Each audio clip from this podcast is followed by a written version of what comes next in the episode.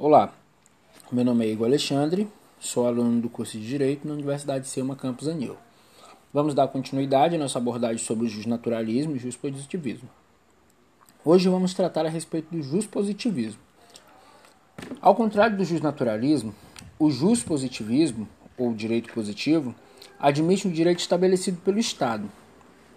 Nesse caso, são formadas leis que regulamentam as questões intrínsecas de determinada sociedade o direito positivo, nesse caso, pode variar de sociedade para sociedade e costuma sofrer alterações ao longo do tempo. São essas atualizações que nós vemos é, anualmente, mas não somente no sentido formal, mas no sentido social, certo? A sociedade muda, a sociedade evolui ou regride, como nós podemos observar às vezes em alguns casos isolados, se for, se for pontuar.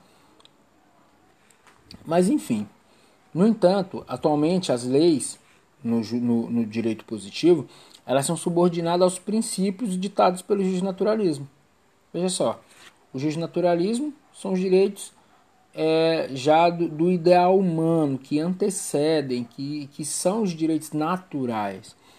Como, por exemplo, a Declaração Universal dos Direitos Humanos, que representa um modelo da essência das normas que regem o direito natural.